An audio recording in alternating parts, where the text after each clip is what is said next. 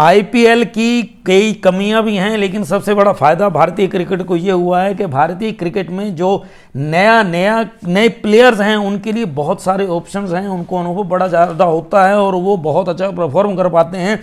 World cup में भारतीय team की इतनी ज़्यादा तगड़ी परफॉर्मेंस आईपीएल का उसको बड़ा महत्वपूर्ण रोल रहा है।